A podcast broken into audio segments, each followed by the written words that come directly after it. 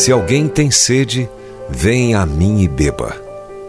Quem crer em mim, como diz a Escritura, do seu interior fluirão rios de água viva. João, capítulo 7, versos 37 e 38. Rios de água viva. Não garrafas, mas rios.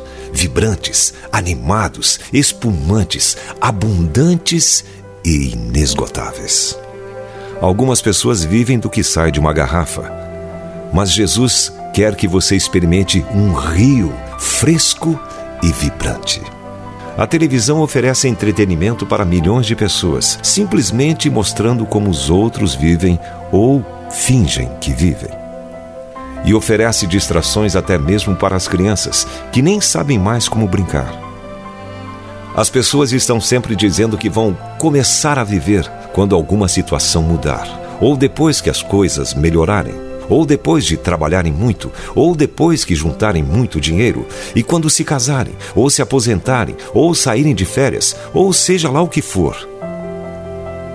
Jesus, entretanto, veio para lhe dar vida agora, sem mais nenhum minuto de espera, em qualquer lugar que você estiver, fazendo o que você estiver fazendo. Ele transforma sua existência em vida verdadeira. Nova água, novo vinho. E ninguém põe vinho novo em odres velhos, pois o vinho novo romperá os odres, entornar-se-á o vinho, e os odres se estragarão. Pelo contrário, vinho novo deve ser posto em odres novos, e ambos se conservam. Lucas capítulo 5, versos 37 e 38. Deus escreveu no deserto o plano que tinha para Israel, usando para isso 40 anos de espera como tratamento. Mas os israelitas não tiveram de beber a água estagnada dos odres de couro, pois o Senhor fez fluir correntes borbulhantes de uma rocha. A oferta oferecida no templo celebrava a memória da água que eles beberam no deserto. Jesus, porém, deu-lhe um significado novo e glorioso um símbolo do derramamento do Espírito Santo. Esse símbolo é um lembrete precioso para você hoje do que Deus fez provisão em sua vida de uma viva, refrescante, borbulhante, abundante e inesgotável fonte de refrigério e restauração. Deixe que esse rio flua em você hoje.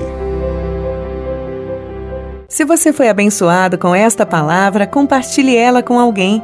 Esta devocional foi extraída do livro Devocionais de Fogo, do evangelista Reinhard Bonnke, fundador da Cefam, Cristo para Todas as Nações. Para conhecer mais sobre a Cefam e seus inúmeros projetos evangelísticos no Brasil e no mundo, basta acessar cfan.org.br ou baixar o aplicativo Cefam Brasil nas plataformas Google Play e Apple Store.